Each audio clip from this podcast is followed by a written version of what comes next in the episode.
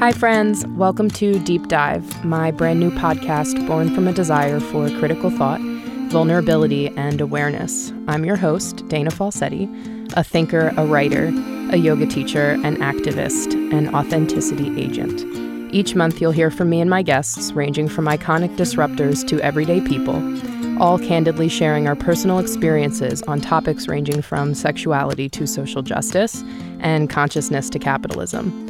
Deep Dive is a space to tackle hard hitting questions and controversial topics in a raw, empathetic, and curious way. And it's my space to rant and ramble freely, no holding back.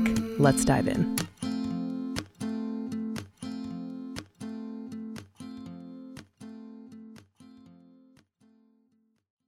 Hello, my friends. Welcome back to Deep Dive. Thank you for tuning in. Today, I want to talk to you about eating disorders, or at least my eating disorder, binge eating disorder, and trying to survive. now, I've talked about this a few times, not on the podcast, but just in other places a couple of times. And I've gotten myself kind of worked up and angry many times at just how strongly eating disorders, especially binge eating disorder, anything um, associated with fatness and visible fatness just gets demonized so strongly. Um, like you are a failure. And this is something that goes hand in hand with visible fatness, um, with, you know, the fat shaming, trolling, health concern, trolling, guys, health, whatever that we've talked about multiple times. Um, it goes hand in hand with that and the assumption that uh, fat people are lazy, and just, you know, all of it. I mean, we could go in so many different directions. And it's not just binge eating disorders and it's not just visible fatness.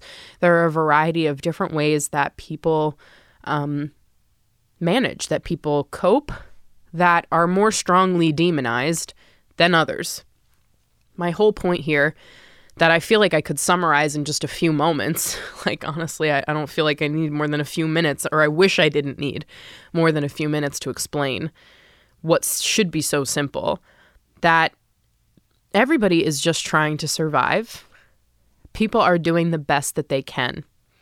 I genuinely believe that the competitive mindset of constantly having to feel like you're doing better than somebody else, that the way somebody else chooses to do something is a less, you know, efficient, smart, whatever path than one that you would choose to take. I genuinely believe that this comes from the competitive nature of capitalism, of constantly climbing that proverbial ladder that we've talked about many times, of the need um, to be stable, to be successful all of the pressures that come with that, I think, put us into a constant sort of comparison mode and also one where we're trying to one up each other all the time.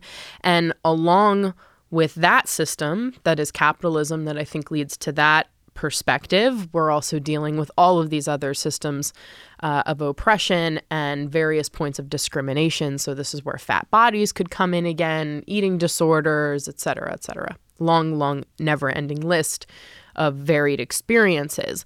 But, point being, again, that some of these ways that people learn or develop or within their control or without of their control, point being that it doesn't matter which it is, um, shouldn't be demonized any more or any less or at all in comparison to any other types of coping mechanisms. So, what I mean by that is, let's say I've been through lots of trauma in my life. And as a result of that trauma, I develop an eating disorder. Now, I have a binge eating disorder, but I'm just speaking generally. This could apply this could apply to you in a variety of ways. Say you develop or I develop an eating disorder in response to this trauma. Now, who's to say that that eating disorder, as painful as it is, and as challenging, um, and as heartbreaking as it is, isn't the only thing that's getting me through. Who's to say that what is experienced as a result of that eating disorder is better or worse for my entire health, my entire well being, than not having any way to manage the trauma? Now, I'm not saying that there aren't other approaches. Like, sure, it would be easy to say, well, go to therapy. Well, not everybody can. Not everybody has access in a variety of ways. And this is what I mean, where we start judging the way that people choose or don't choose to manage life. And it also comes from such a position of privilege to be able to start pointing fingers and say, well, why didn't you do this instead? Well, why didn't you do this instead? It's also ableism at its finest to basically say, well, get your shit together. If I could do it, then you can do it. And the point is, at the end of the day, that like life is challenging and life is much more challenging for some than it is for others. And everybody I truly believe is just trying to survive and trying to do their best to make it through and, and dealing with a lot of pain. We're all sort of dealing with some level of pain, some level of trauma, and some people are living with daily, daily trauma. And who am I or who are you to condemn whatever outlet, whatever comfort, you know, whatever it is that they invite into their lives or that I invite into my life? that allows me to just get through.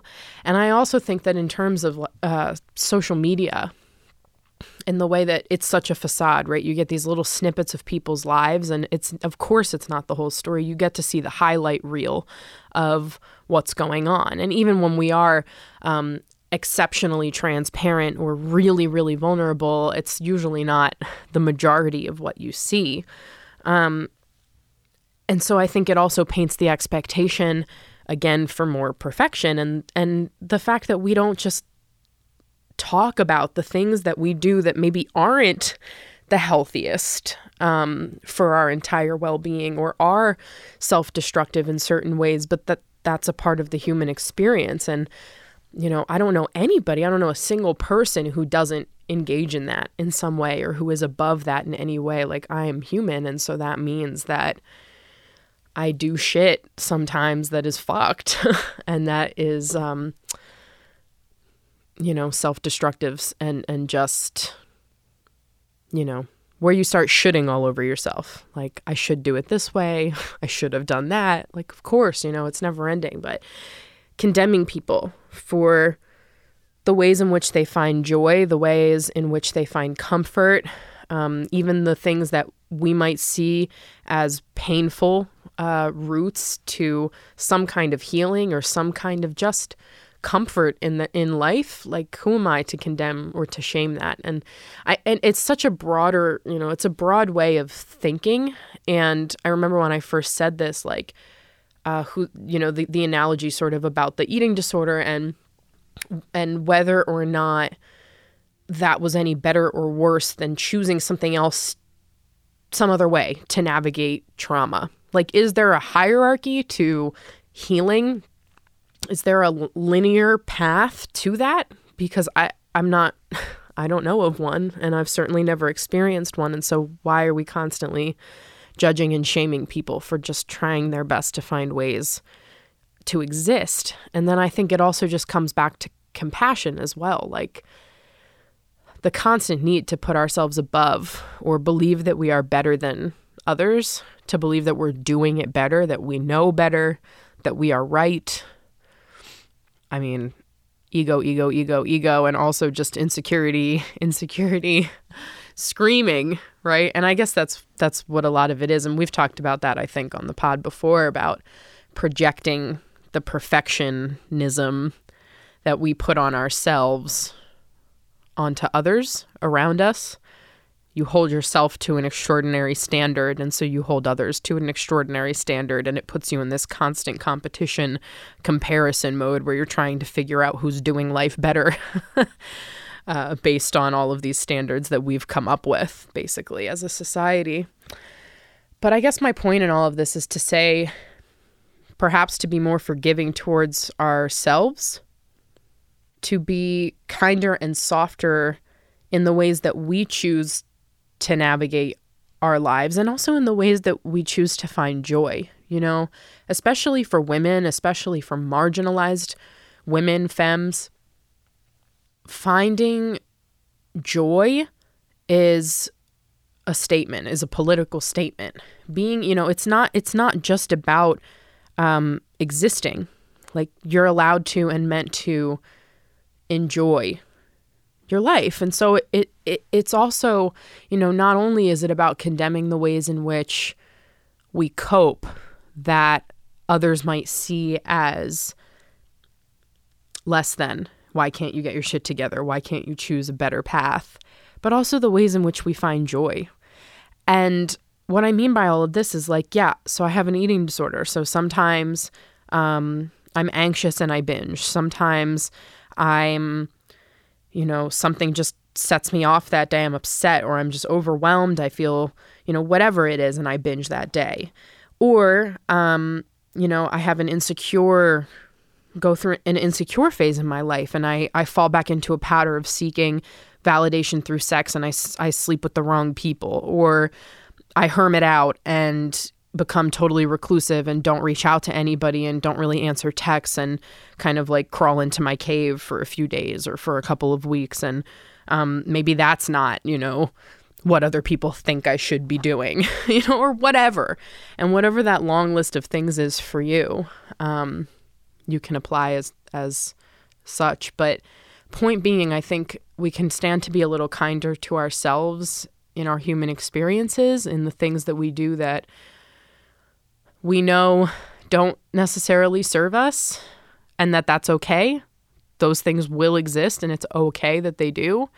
And also the things that bring us joy, that we love and that we want to do, that make us feel good, and that you're allowed to have those things as well. And I hope and I, I think that if we can stop judging ourselves in what all of those outlets are, in what all of those things are that we invite into our lives, that we can stop judging and shaming other people for the exact same thing and then taking it even a step further than that, get really critical about why you might condemn or shame certain types of behaviors more than others. Um, again, the topic of eating disorders, the topic of, um, you know, seeking sex for validation, all of these things that um, I think many people would shake a finger at. Why do we condemn some more than others? And if you find yourself doing that, why some more than others? And just getting back to a point where we can have compassion. Just give people space. Give people space to fuck up. Give people space to have those outlets that are unhealthy. Recognize that you can't possibly know or be the judge of what that person's holistic health looks like, what they need in their lives, what kind of patterns actually are serving them in the moment because maybe the other pattern that's waiting is more destructive than the one that's happening now. Um, I hope that that gives some space for thought, just space for thought about how you see yourself and about how you see other people, why we're so quick to judge, and how we can take a step back from that and instead just let people live, recognize that everyone is trying to survive. Some people are trying even harder. to survive. And I think we could all use an extra dose of compassion in the process.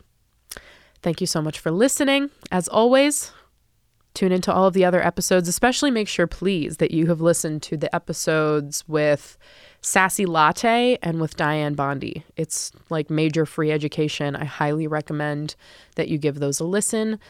And I'll check in with you next time. Peace.